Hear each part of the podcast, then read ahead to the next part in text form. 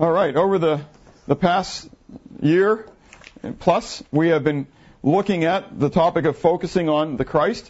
And during that time, we have considered several um, angles of Christ, um, if you would. We've considered the shadow of Christ, looking at the, the Old Covenant, the Old Testament, for the, the pictures of Christ that were there, the, the prophecies regarding his, his coming. And then we took that right into the life of Christ and um, had Christmas in the summertime and considered then his youth, his birth, his youth. We've considered his ministry, looking at his ministry from many different angles.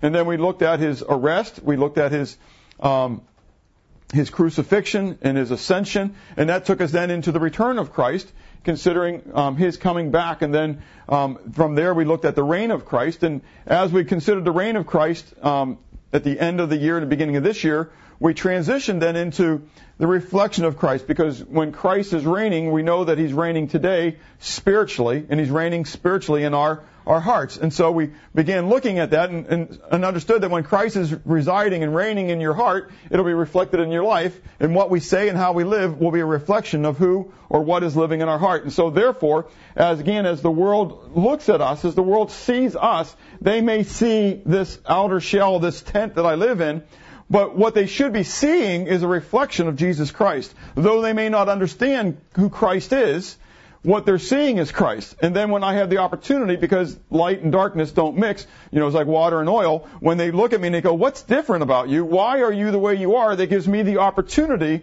to be able to point back to the cross, to point back to Christ and say, this is actually what you are seeing. I used to be like this, but when Jesus Christ came into my life, He has done this work in my life and, and all I can do is give glory to God. And so if you like what you see, and this is why it's important for us to, to live a life, right? Because they may not like what they see and they say, whoa, I don't want that at all. But if, if you like what you see, then what you're seeing is a, an imperfect, if you would, reflection of Jesus Christ. I love when I go to Home Depot and Lowe's and everything. They say, "How are you?" I say, "I'm, I'm doing awesome." And then I'll stop and I'll say, "No, wait a second. Actually, I'm not doing awesome. God is awesome. I'm a bad reflection, but I'm doing pretty good." And um, it gives us a little opportunity to how they respond to it to know whether I'm going to have fellowship with that clerk or whether I'm going to have an opportunity to witness to that clerk.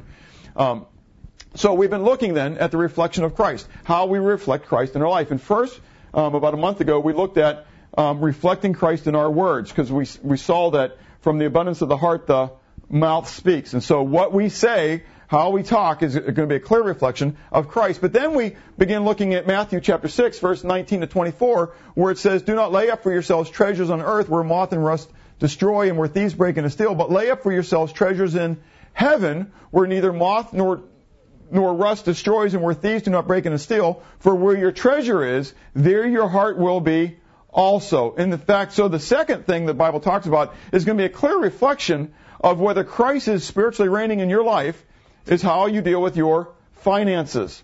Now I know there's certain things that you're not supposed to talk about, and so this is one of them, but we're talking about it, okay? And, and because it's important, because Jesus Christ deals with finances, and the Word of God overwhelmingly talks about finances over and over again. So we've been dealing with this for four weeks now. This is the fourth week we've been dealing with it.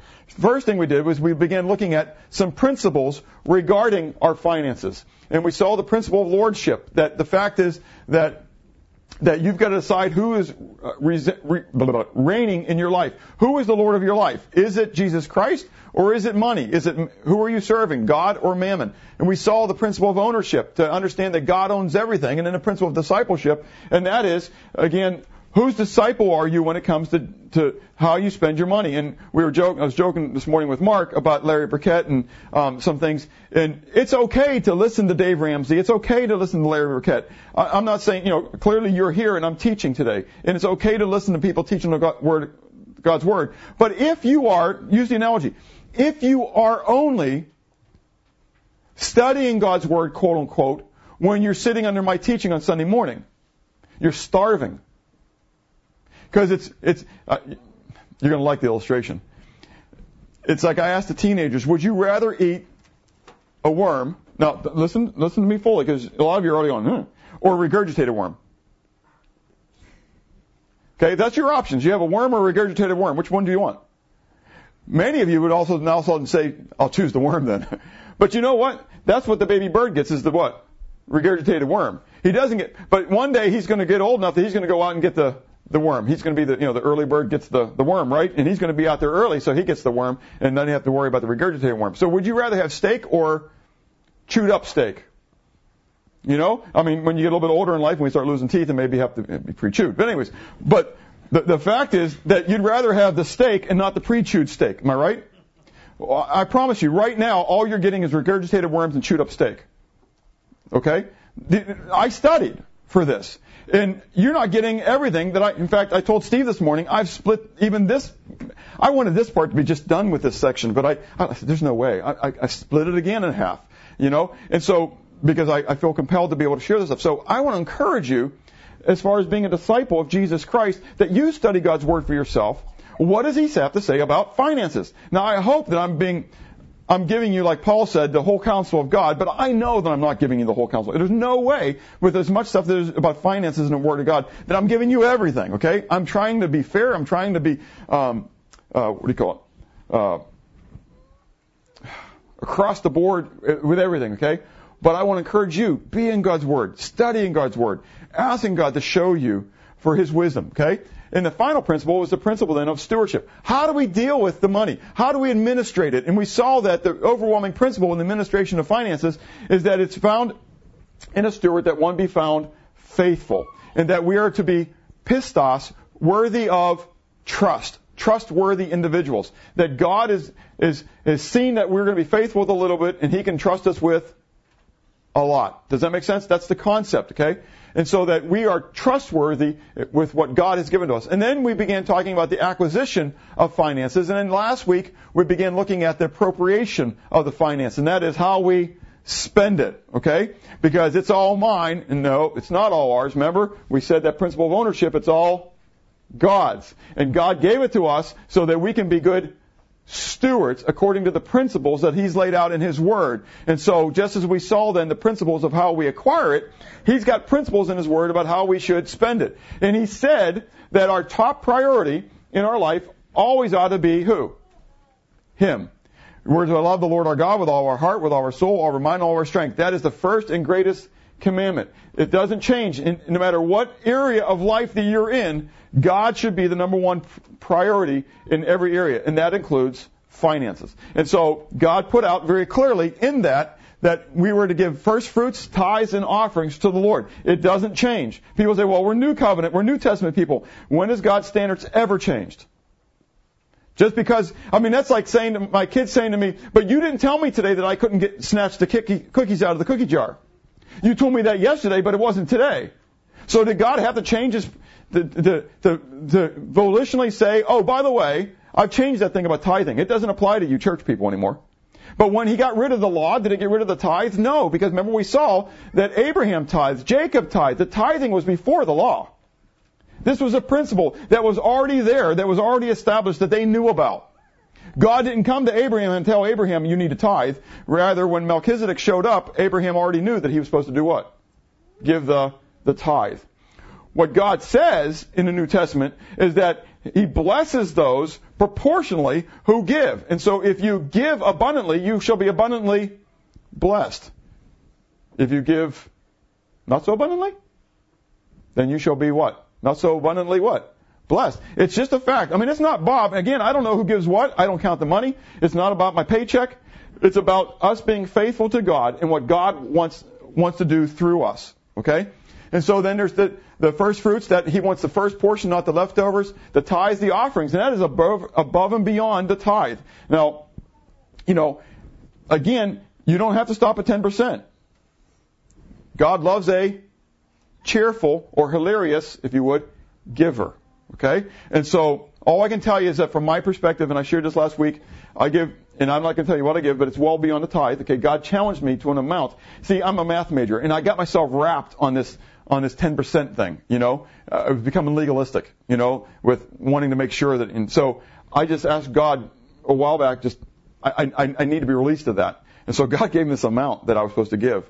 And, and regardless then of whether I pay myself or don't pay myself, whether, whether I got paid from the church or not.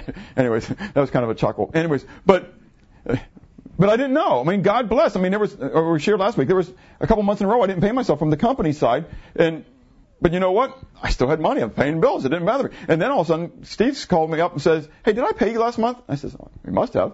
You know, I mean, I'm, cause I'm floating. I mean, I'm, I'm okay. And I look back through my, my QuickBooks stuff and I went, "Oh, no, I guess you didn't." and so here I wasn't paying myself, and the church didn't pay me. But you know what?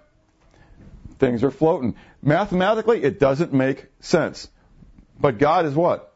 He's sovereign over mathematics. Does it make sense? And it's just it's just incredible to me how all that works. And so my encouragement to you is set God as the priority. Now we're going to get into these, this, how we're spending money beyond God, okay? And you're not going to like necessarily everything I'm going to share here. Actually, the first one I'm sure you're going to groan at. But, um, but your first priority is, is God. Now that's important because number two is the government. Like I said, you're not going to like number two. okay? And so in number two is our government, which we equate to what? Taxes taxes. And we groan with taxes. But here's what I want to share with you because I'm going to forget this um, as I go on. Our first priority is what? God. Second priority is government. That means that A, I believe you should be tithing and beyond, okay? Because I believe that's a biblical principle. Now, whether you believe that or not, that's between you and God, okay? I believe it, so I'm going to preach it. I'm going to preach it hard, okay? Once every 10 years, you're going to get this. You just happen to be here. So, anyways, but God gets the first fruits. That means that you tithe off of the gross, not off of the net. Too many people like to tithe off of the net. That means they've already put their money in retirement accounts, they've already paid the taxes, they've already done this, they've already done that, and God gets the leftovers. Or at least He gets a tithe of the leftovers. The first fruits of the leftovers. God says, no, I don't want the first fruits of the leftovers. Remember last week? He wanted the first fruits of the first fruits. Do you remember that? And he wanted the tithe of the tithe. Okay? And so, when you get that paycheck, when you look at it, it's not what you took home, it's what you actually earned, what you actually made. So if you believe in tithing, okay, so that's between you and God, if you believe in that and you believe in beyond the tithe, then that's what you ought to be giving off of, not off of the leftovers. Okay, now, government, though, is number two. Well, we see in Genesis 47, okay, now we're going to look at the, we're going to turn in the pages to the New Testament passages. I'm going to put all the Old Testament passages up here for us. But in Genesis 47, this is the origin, quote unquote, that we have biblically of taxes. Guess who started taxation? Joseph. Huh. Hmm. Joseph was a man of God. Hmm. And guess who gave Joseph the wisdom to know what to do? God. Do you remember when Joseph was that guy in, in the prison? He'd been sold as a slave, he, and then he was accused of, of messing with the, the boss's wife, and he didn't, and he was thrown in jail. You know, and then he was left there to rot while the, the, the cupbearer forgot who he was after he had already uh, interpreted the dream. And then all of a sudden Pharaoh has a dream, and he comes up, and he, and he starts translating Pharaoh's dream. No, he, you know, he tells him what the dream was, he translates the dream for him. And then he, then he goes on and he says, and here's what Pharaoh needs to do in order to prepare for what's going to ready to happen. And so they put him in charge because there is nobody else like him in whom is the spirit of, it says God, but I think probably the Egyptians probably said the spirit of the gods, but regardless, but in whom is the spirit of God, okay? That clearly he had wisdom from somewhere that they didn't have.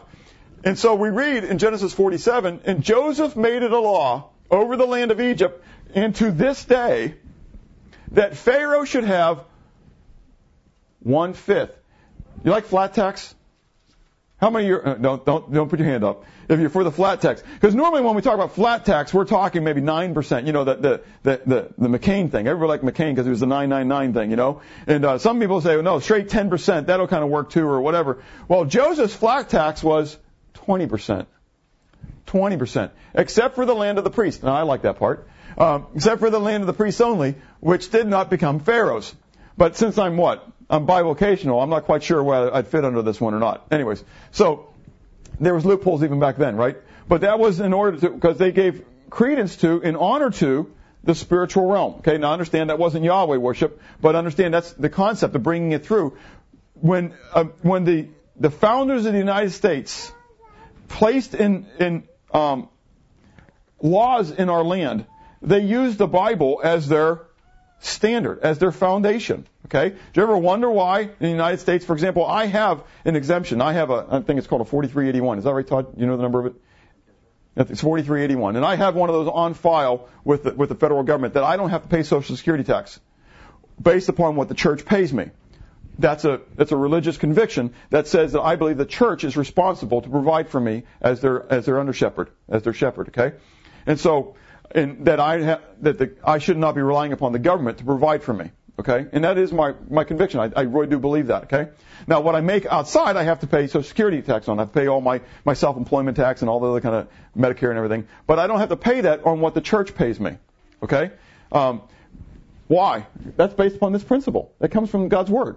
Okay, that that the United States government saw that principle and they brought it in. Now it didn't just stop there. It continues on, and in 1 Samuel 8, when when the children of Israel are now saying, we want a king, we want to be like all the other nations, Samuel, God gives Samuel wisdom and he speaks to the people and he says, but I want you to know what it's going to be like when you get to get this king, right? And so he says to them, he says, this will be the behavior of the king who will reign over you. He will take your sons and appoint them for his own chariots and to be his horsemen, and some will run before his chariots. He will appoint captains over his thousands and captains over his fifties. He will set some to plow his ground and reap his harvest, and some to make his weapons of war and equipment for his chariots.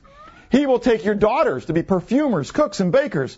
He will take the best of your fields, your vineyards, and your olive groves, and give them to his servants. He will take a tenth. A tenth. At least we get a little better with Israel, right? Egypt was 20%. This is only 10%. He's going to take a tenth of your grain and vintage and give it to his officers and servants. He will take your male servants, your female servants, your finest young men, and your donkeys and put them to his work. He will take a tenth of your sheep, and you will be his servants, and you will cry out in that day because of your king, whom you have chosen for yourself, and Yahweh will not hear you in that day. because you've said, no, we want to have a, a, a, physical king. We don't want to worry about looking to Yahweh. We want a physical king. This is what's going to be the, the end of it. Okay? Now, what I want to point out here, it's only 10% for Israel. It was 20% for Egypt. What happened to the other 10%? It went to God. That's exactly right. God's already requiring a tithe.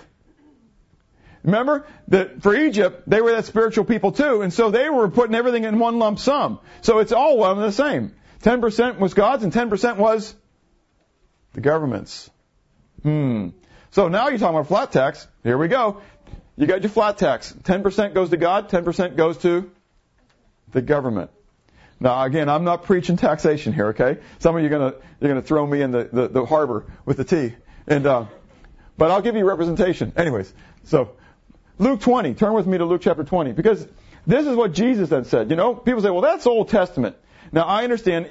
Uh, I'm a dispensationalist, and there's a lot of dispensationalists going they're going to poo-poo what Jesus said too. Okay, but again, I've said this numerous times because they said Jesus was part of the old covenant thing. It wasn't a new covenant thing. But as I've always said, Jesus is God. Would you agree with me? And so God in the flesh said this. Do I think it's important? I think it's important. And so I don't discount what Jesus said during the Gospels, saying, well, that was just Old Testament stuff. But look what he says, beginning at Luke, Luke uh, 20, verse 20. It says, so they watched him, that's the Pharisees and Herodians and stuff. They watched him, and they sent spies who pretended to be righteous that they might seize on his words in order to deliver him to the power and the authority of the governor. Then they asked him, saying, Teacher, we know that you say and teach rightly, and that you do not show personal favoritism, but teach the, the way of God and truth. Is it lawful for us to pay taxes to Caesar or not? Now understand the conundrum that, that, that, that, um, that he's in at this moment. Okay? If he says, yes, pay your taxes, then what happens? All the Jews are going to be against him because he's saying, yes, they're sovereign and, and we should be subservient to Rome. So all the Jews are now going to hate him. Okay? But if he says, no, we're Jews. We don't pay taxes to anybody. What's going to happen? Rome's going to squash him because now he's leading a rebellion. So they think they've got him. That's the perfect thing. You know, it's, it's that two-edged sword thing. You say yes, you're condemned. You say no, you're condemned. Right? Well, look what Jesus said. Jesus, verse 24, uh, verse 23. He perceived a craftiness and said, "Why do you test me? Show me a denarius. Show me a coin. Show me a quarter. Show me a penny. Show me a nickel." Whose image and inscription does it have? They answered and said, Caesar's. He said to them, Render therefore to Caesar the things that are Caesar's, and to God the things that are God's. What's the point? Who bears, think about it, this little coin bears the image in the likeness, if you would, of Caesar. So therefore it belongs to Caesar. But look around, and what do you see? the image and likeness of God. So what Jesus is saying to them is, listen, you're living for the money. You're living for the mammon, the things that money buys. But again, Matthew 6 comes right in, doesn't it? But you can't serve two gods. You have to decide who it is you're going to serve. Are you going to serve Yahweh? Or are you going to serve money? You can't go between them both. You can't have a foot on both sides of the fence. It just doesn't work that way. So which side of the fence are you going to be on? Are you going to be God's side or are you going to be on the world side? And so he says, give to Caesar the things that are Caesar. What does it mean? It's meaningless. Do you remember when he goes to pay the temple tax? And we're not going to go to that passage in Matthew that's on your sermon note sheets. You can look at that later. But do you remember when, when he's asked whether they're going to pay the temple tax? And Peter comes to him and says, what are we going to do? You know, and, and what did he tell to Peter when they go to pay the temple tax? Does anybody remember? He comes to him and says, what are we going to do? Nobody remembers? Ah, go to the fish. Go to the lake. Okay? Go to the lake. Go fishing. Now that'd be kind of fun, right? You know? So Peter goes fishing. He says, "In the first fish that you catch, do what? Open up its mouth and put your hand in, and you're going to find what? Two coins. Two coins, not just one coin, two coins, because it's for mine and yours. See, because you obeyed me. See, think about this. So not only did, did Jesus pay his own taxation that way, but Peter obeyed him, and so Peter's tax was paid too. It's kind of cool. Anyways, you kind of wish that it happened that way, right? You know, that God, God kind of did that thing. But the point is that he says to him at that point, he says, who do, who do men collect taxes from? Citizens. He says, well, we don't have to pay then. The sons don't have to pay. You know, in other words, I don't have to pay this thing. He says, but so that we don't cause offense, then go ahead and pay it. Did you get the point? So Jesus basically saying that you should do what? Give to Caesar what is Caesar. Well, what does it continue saying then in Romans 13? This is Paul now writing, okay, Romans 13, a very hard passage for us sometimes. Romans 13, verse 1 to 7 says, Let every soul be subject to the governing authorities, for there is no authority except from God. And the authorities that exist are appointed by God. Stop for a moment. Who's the authority right now when Paul's writing this? Rome. Specifically? Nero. Nero. What is Nero known for in Christian history? Burning Christians. For taking Christians, putting them on a stake, throwing tar and pitch all over them, and lighting them on fire. We were their streetlights.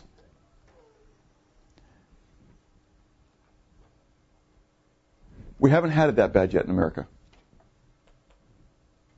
You may think it's rough sometimes, but it ain't that rough. And Paul says that we were to do what? Submit. Subject. Be subject to the governing authorities. Why? Because there is no authority except from God, and the authorities that exist are appointed by God. Sometimes I think God gives us what we ask for. But He's still what? Sovereign. And God can overturn anything. I'm praying for God to overturn right now. I, I mean, well, let's not go politics here. And but understand, I mean, I don't like a whole lot of the the the, the choices that are out there on either end of the side of the, the aisle. Okay, and this land needs a revival. When when we look at the conservative quote unquote side of the aisle and we're content to take ungodly people, we've got problems. Just because they may beat a more ungodly person. That doesn't make sense to me. Continue on verse 2. Therefore, whoever resists the authority resists the ordinance of God, and those who resist will bring judgment on themselves. Wow. For rulers are not a terror to good works, but to evil. Do you want to be unafraid of the authority? Do what is good, and you will have praise from the same. For he is God's minister to you for good. But if you do evil, be afraid, for he does not bear the sword in vain. For he is God's minister, an avenger to execute wrath on him who practices evil. Therefore you must be subject not only because of wrath, but also for conscience sake. For because of this you also pay taxes. For they are God's ministers attending continually to this very thing. Render therefore to all their due. Taxes to whom taxes are due, customs to whom customs are due, fear to whom fear is due, honor to whom honor is due. Listen, I get so tired of people bemoaning taxation. Taxation is biblical. It's biblical.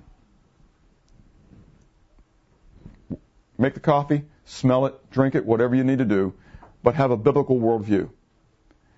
Sometimes we are infected by humanistic worldviews, not just on the left side, the liberal side, okay, big government, more and more taxation, which I understand, but also on the ultra conservative side that says what? No taxation. You know, rebel against it. The Bible teaches that if you have a government, you're going to need what? You're going to need funds. That's just a fact. You have your own governance in your own house, don't you? I mean, hopefully the husband is the head of the house and the wife is, is the, is the helpmeet, and you have this little government situation going on, and, and, if, and if, if, if the citizens within the kingdom of your home rebel against you, what do you do? You execute punishment, sometimes capital. No, anyways. Um, no no capital punishment. Anyways, but you execute punishment. You put them in solitary confinement at times, you know? You, you, you might exec- give them the Board of Education. And, um, to, to, to bring about the seed of learning and all that kind of stuff. So, anyways, but within your own little government situation, you need what? Funds. You, you, you got to have money uh, to, to, to, to buy into, to, to, to buy the food and to meet the needs of the, the, the citizenry that are there. Well, the same thing happens on the country, in the country's basis. If we want to have a government, then the government is going to require, be required to have funds in order to run the government. Now, I'm not here to tell you that I necessarily believe that our government is handling everything appropriately. Okay? That they are appropriating the finances appropriately. Okay? I don't think necessarily that they're being godly in their appropriation of their finances. It doesn't matter. My job is to do what? Submit and obey. When the government tells me, Acts chapter 5, when the government tells me to do something that God has, when the government tells me not to do something which God has told me to do, or when the government tells me to do something God has told me not to do, who should I obey? God. Because God's my what? Number one priority. Make sense? But as long as the government isn't telling me something that God didn't say, then should I obey or not? I should obey. Okay? Now, I'm not saying that the tax code necessarily, and this is not to be political, because I'm not taking a stand on this right here. I'm not saying that I necessarily believe or don't believe that the tax code should be over, overturned and changed and whatever. All I'm telling you right now is that taxation is biblical.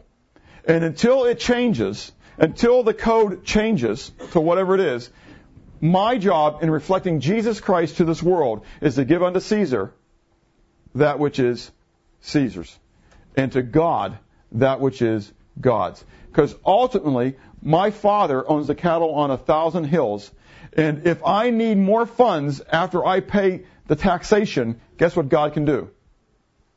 He can slaughter another cow for me. And so for all the bemoaning we do with the taxation we have, we still have what? More than enough. We still have more than enough. So, so be careful at how we get involved and how we get sucked into the things of this world, and they distract us from the things that are uh, eternal in nature. Does that make sense? I mean, again, when I die, I don't have the U-Haul behind me, right? The only thing I can take to heaven with me are what? Souls. The souls of man. Souls of man are eternal. And so I've got to be focusing on His kingdom, His righteousness, seeking to work in His fields, and not worrying about my fields, worrying about how much I can die with. Number three is family. Now, family is what? Is very important. Okay? Now, I'm not saying that I think the government is more important than family. Okay? You can kind of see that in priorities up there.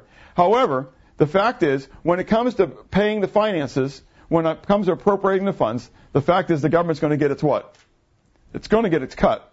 And if I don't give them their cut, then they don't hold the sword meaninglessly, right? In vain. What are they going to do? They're going to throw me in jail. Then what good am I good to my family? Do you get it? So even though I understand my family is more important than the government, I understand the government is an institution that was established by God back right after the flood that he worked it through Noah. So the institute, the government is something that God did appoint. Even though Israel chose to have a king, the fact is that God still was working in governance and he did it through Moses. You remember? Moses was governing the land, and he had 70 elders who helped be judges over the land. So there was still a governance over the land. God established that. Okay? God also established the institution of family. Okay? God also established the institution of the church. And so here we got it. All three up there. You've got the institution of the church. That's God. You got the institution of the government. Number two. You got the institution of the family. Number three. The fact is, just like the Father, Son, and the Holy Spirit are what? Equal, and yet they have different functions. The fact is that you can't have any part of these. You can't deal without any part of these in your life. Am I saying that right? I hope you're getting that one. That all three of these things are going to be a part of your life. Okay? And so, in a sense, you've got to keep the balance on it. But God does show us in His Word that there's a priority when it comes to um, function financially. Well, number three then is family. Well, we read this morning Psalm 127. It was our, our, our reading. It says that unless the Lord builds the house, they labor in vain who build it. In other words, if you're not looking to God for His wisdom and His counsel, in establishing the rules in your home, then ultimately your home is what? Is a wreck. Okay? We wonder what happens to homes. Why do they go to array, uh, in disarray? Why, why, do, why, do, why, does it, why does it happen that way? Well, I want to challenge you. Now, this is not a message on, on, on spiritual headship right now. We're talking about finances. But dads, okay, you are the key of your home, if you are not in God's Word all the time and you are not seeking to encourage your family to be in God's Word all the time, if you're not praying for your family all the time, who do you think will be? Is it kind of like how we expect to know God's Word by osmosis, put the Bible underneath the pillow and we hope we get it by the morning? It doesn't happen that way. And so in the same way, Unless the Lord builds the house, they labor in vain who build it. It's going to be the same thing. It's verse two. It's vain for you to rise up early and to sit up late to eat the bread of sorrows. What's the point? Why would you be getting up early? So you can do what? Go to work. And you stay up late so you can work more. And so you work more so you can get what? More money. Back in that day, it would be agricultural, and they would be able to turn that back in. But it's all the same concept. It's the money. It's the things that money buys. It's the mammon. And so, if I work more, guys, I mean, this is, and I understand, ladies, you're in the workforce now somewhat. And so, but guys, it's still to us. We have to be the spiritual heads, okay? And I've got to be careful being bivocational. I am running with my head cut off right now, okay? With the different jobs. And just this week while I'm painting, I got two or three people calling me for work. I mean, I'll talk about I'm not even going to come see it till after the 20th. I just can't. There's just no way. I don't even know how I'm going to finish the job I have to have done by the 20th to be done by the 20th. That's a week from now. And I've got cabinets to install this week, not to mention finish all the painting I, I, I got to do. And so I'm like, woo, am I going to do this, you know? So we're, we're working late at night and this comes, keeps coming back to me. I'm preaching it, you know? And so you're tested by this stuff as you start preaching this stuff, you know? And, and so it's vain for you to rise up early and to stay at work late if all you do is working for money. And that's really the key here. I've got to keep that balance in my life that my focus is not the money. I only want it to be a little bit in addition to what the church provides me. I don't want it to run my life. And I hate it when I begin to feel like something other than the kingdom of God is mas- having mastery over my life. So, men, as we come and we're looking at appropriation of finances, spending of finances, your family is very important. But the thing that you need to remember here, because when we're going into this, we talked about it a little bit with the principles, and that is, it's got to be God who ultimately builds your house with the finances. We tend to lose track of that, and we turn, we tend to start looking to the kingdom of man, in the kingdom of Bob, if you would, put your own name in there, rather than the kingdom of God, when it comes to how I'm going to spend the money for my family. Okay, God, I give you your 10%. Okay, I gave the government their, their little portion. The rest is mine. No, we've missed the principle of lordship, ownership, and discipleship. That was overriding all that. God owns what? Everything, and He's only given it to me to be a steward of. He hasn't given it to me so that I can spend it all on me. Okay, 80% of it because 10%'s got to go to government, 10%, and I know it's probably more than 10%, but anyways, 10%'s got to go to God. And so whatever it is, I give the minimum amount, I reach for the, the, the lower rung, you know, you know, I teach the, teach my guys, don't aim at the minimum. If you're aiming at the minimum, you'll never even hit it. What should be your goal? Perfection. Perfection. I'm pressing toward mark. Jesus said, Be perfect, even as your Father in heaven is perfect. I'm aiming for perfection. Will I ever reach it here on earth? No. But if I don't aim for it, I ain't going to come anywhere close. If I'm only aiming for the for the for the for the bottom, I'm nowhere. I've got to press toward the mark for the prize of the high calling of God in Christ Jesus. In my finances, with my family, I'm going to press. And sometimes they may groan because I'm pressing. okay? But I've got to be the one, I'm going to be the one who's going to give an account to God in the end for what I've done as a steward of the finances and the resources that He's given to me as a man over my family. So, what does it say in Proverbs 24? Through wisdom, a house is built, and by understanding it is established. By knowledge, the rooms are filled with all precious and pleasant riches. Now stop for a moment. When we read that, we think what? Drapes and adornments and, and vases. I, I'm talking to the women. The guys, you're thinking of the room down in the shed that has the, the you know the, the all the Porter-Cable tools and the radial arm saws and, and all this other kind of stuff. Or if you're a car guy, I've never been a car guy. I've never been, and I've really never been a uh, a tool guy until I, the Lord made me start doing this stuff. For me, it would always been computer type of stuff. I, I you know, we, we joke about Devin sometimes, you know, about being a techie. He's not here. I can pick on him. And um, but that was me years ago. And so, I mean, I, the, the computer games, the newer computer and that kind of stuff. Well, now it's kind of transitioned. You know, now I start doing this kind of work. And so I find a new tool that may save me a little bit of time. I think, oh, this is going to be nice, you know? And, uh, but that's what we think. And we, so we think the rooms being filled with all pr- precious and pleasant riches, we think physical. But again, Jesus, when we started this whole thing, Jesus told us don't think physical, think eternal. Think spiritual. Think eternal. Laying up for yourselves treasures in heaven, not on earth. And so when I read this now with the biblical, Christian, Christ filled mindset, what do I read now? What are my rooms filled with? What are the precious and pleasant riches? It's righteousness. It's souls of man. Do you understand? It's having my children um, having a peace and I don't know if we're going to go to these verses or not, because uh, there's only so much I can do. Um, I don't think we are. But it's, you know, those passages in Proverbs where it says it's better to have a house of what? We did this a couple weeks ago. Peace than having what, eating what? Eating steaks. It's better to eat a, a, a meal of herbs. Remember I joked about having green beans? It's better for me to eat green beans. I hate green beans. It's better for me to eat green beans, okay, than to eat steak and have there be all kind of disunity in my house. Okay? And so, what kind of riches are we looking for? Well, 1 Timothy 5, let's turn there. 1 Timothy 5.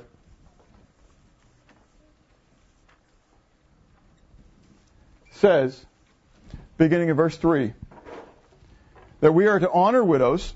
Okay, 1 Timothy 5, beginning verse 3 says, honor widows who are really widows. Okay, now that's, okay, it's a different subject, different, different message. But honor widows who are really widows.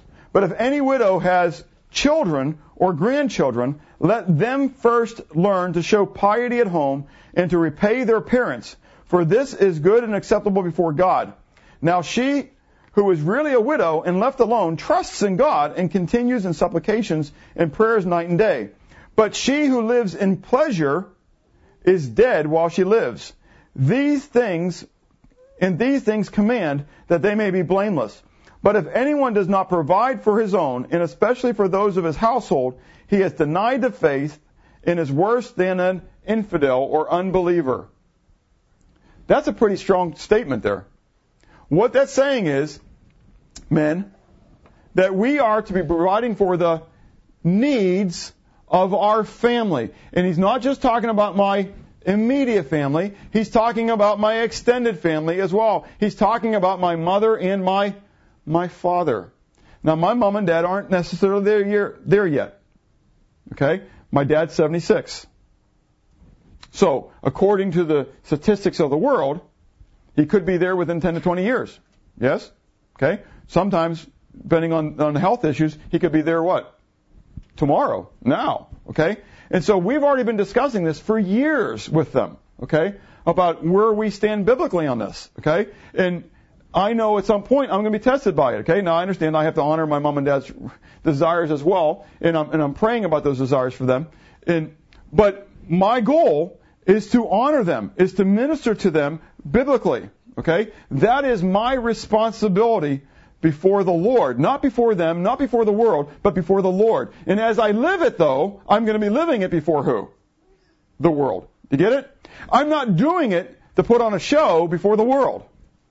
I'm doing it to honor and glorify God, because that's what God wants me to do. But I know that I'm, as I'm seeking to honor and glorify God, it's that reflection thing there that's going on, that the world is seeing this, and they're thinking what? You're nuts. Because if you did this, you'd have more time and more money, more this, more that, right? And my comment would be, but it's not what God wants me to do. It's easy how we can justify decisions. Now, I'm not, again, into your home with your decisions, and I'm not saying this to say that you got to be what Bob thinks, okay? I'm just putting out the principles of God's Word. Men, this is back to us. We are responsible for taking care of the needs, not the greeds, the needs of our family. If my extended family has a need, I need to be there to meet that need. Even if it means that my family doesn't have as much greeds. Does that make sense? And sometimes it's hard for us to discern now. Remember my testimony with the, the discerning between the clean and the unclean. Well, discerning between the needs and the greeds. You know, the, the needs are the clean. The greeds are the unclean. Not necessarily that they're evil, understand? But it is evil if I look to myself and say, I need to have my greeds rather than meeting their needs. And what is our, our memory verses? You know, we're talking about love one another, okay? And, and we're going to be memorizing the part that if we, if we say that we see that our brother has a need and, and we have what there is to meet the need and yet we don't step in to meet the need, then we're really defying who? God. We'll get there when we start looking at the reflection of Christ, not as an individual, but as a, a body and we come back and we're going to look at this from the body's perspective about how we're supposed to be involved. Remember, the church was doing what? They were selling property off. Okay? And they were bringing it in, okay, to meet the needs of the of the body. And we will we will get there on that. Um, again, not in this section, but as we as we get into probably next week, we might mention just a little bit, but then we'll talk about it more when we talk about the body of Christ. And so, but for here, men, the needs. We are responsible to meet the needs. Now, if that means that I have to get a second job, that means I have to do what? Get a second job. If that means I have to get a third job, that means I have to get a third job. It is my responsibility to meet the needs of my family. Okay? I'm going to stand before God on this. And so, I just want to put that out there to you. Okay? Let's Let's look at Mark 7, verse 6, verse 6 to 13.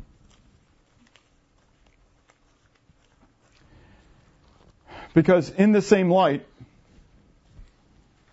Jesus had to deal with an issue, and he brought up an illustration. He was the the, the issue was um, the legalism that was being brought to him by the Pharisees and asking why his disciples didn't wash their hands and, and that kind of stuff before they, they ate and before they drank. And, and this was his answer to them. And I think it's really interesting that he brings this up as a, an illustration to them, okay?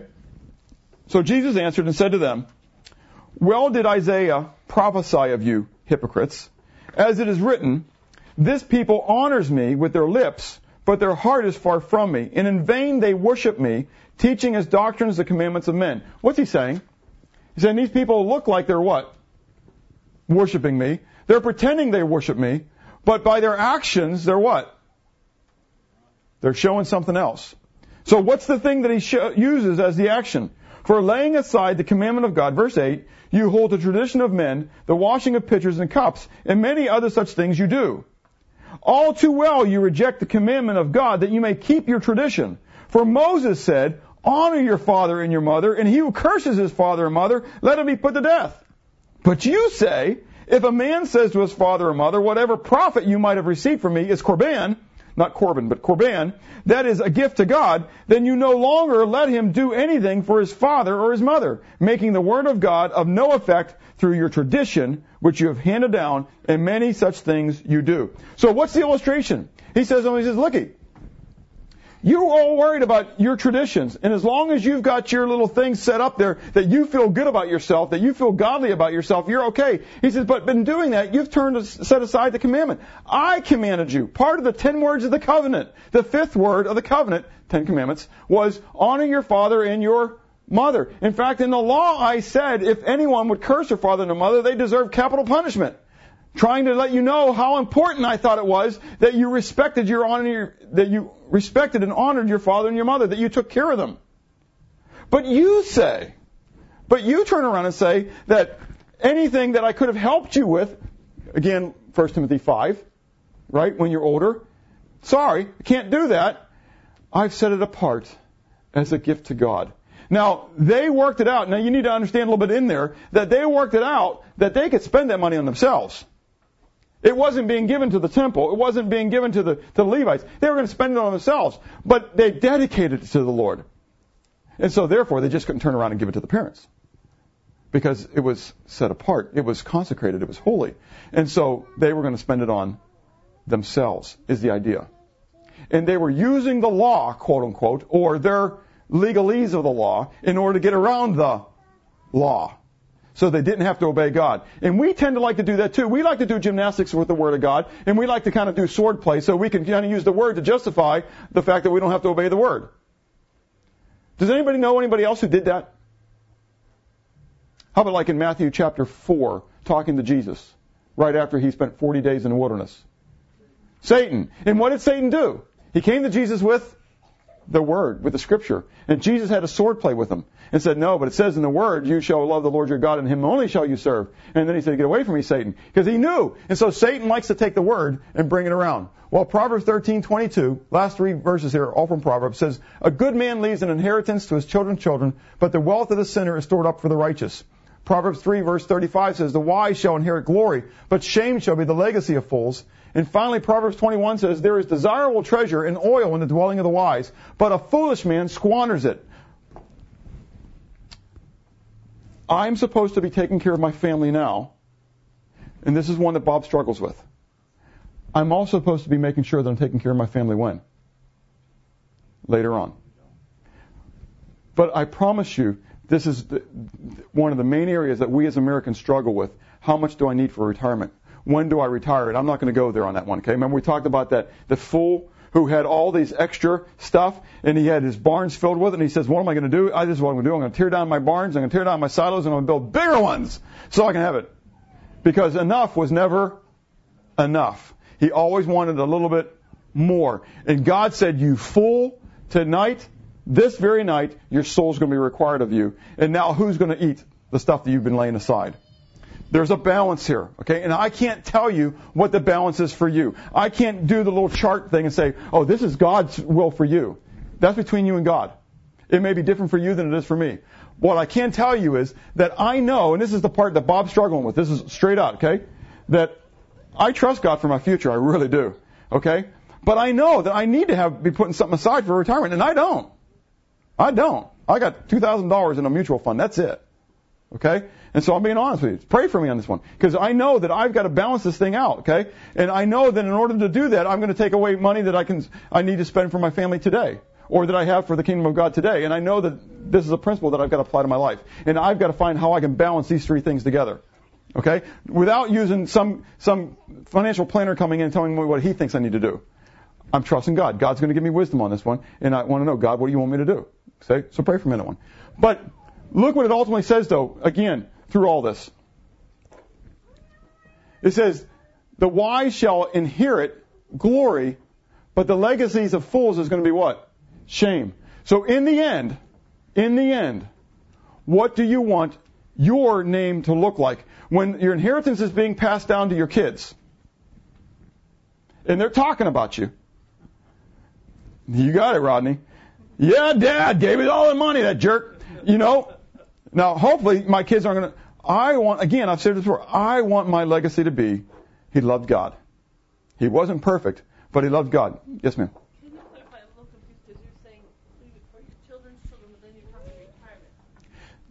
There, there's two sides of that. Okay, there's, there's that retirement side is as well is it's going to pass down to your kids. I mean, think about it. when you die, what gets passed down to your kids? whatever you've set apart, right? But if you if you have that money set apart and all of a sudden you're infirmed, what do they have to help meet your needs too? What you have set apart. Now, hopefully, if you don't have anything set apart, you guys listen to this, right? Um, that, that, that that's why I have seven kids. Every they, they they give me every month I get to pass down from one to the other, and and every seventh month they get a reprieve, you know. So they, somebody only gets me once a year. And anyways, that's a little joke there. Never know. One day it may not be. Um, I'm trying to te- inculcate this truth to them. You know? um, but anyways, but the point is, if I'm not doing that, I'm not looking ahead. I'm I'm not the ant who's laying up in the, in the harvest for the days of the winter. Does that make sense? And so, in the end, though, I die. I'm laying up an inheritance for my children's children. Now, my dad, on the other hand, he has money, some money, but he tells us what? You're getting your inheritance now. I'd rather give you the money now when you need it for the things that you need it, rather than building it all up so that when you don't need it anymore, all of a sudden I give you this lump sum so that you can let it set aside so that when your kids don't need it, you give it to them. That doesn't make sense, does it? So, so if we have a need, and, and, and I've always told them, if God lays it on your heart that I have a need, I am very, God has taught me great humility over these years. I will readily accept it with thanksgiving unto God. And I'll thank you as well, but I'll give my thanks to God because God knew I had the need for it. Does that make sense? I mean, when I was in seminary, my mom said, you know, will you tell us if you have any need? No, mom, I won't. I said, if I start feeding them cardboard, then I might let you know. But we can live off of soup, we can live off of rice, we're good. But if God lays on your heart that I have a need, that you need to send money to Bob, send it to Bob. Trust me. And, and I will be very glad to receive whatever gift God has laid on your heart to send me. Okay? And so God, God's taught me all that. But do you understand? So, so how you do it between you and the Lord now. How you're laying up that inheritance for your children's children is between you and the Lord. But that has got to be something that I am focusing on in my life. I'm starting to reach that generation where my older kids are adults and they're starting into their own their own lives. And I'm going to have to start considering how can I come alongside my children and minister to them? You know, in, in, in, in their next phase of life.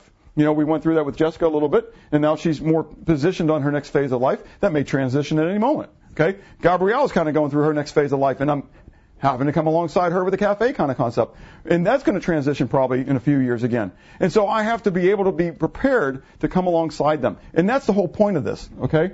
Is being aside. So, family. Okay? We're going to talk about two more issues, Lord willing, next week, okay? It doesn't end here.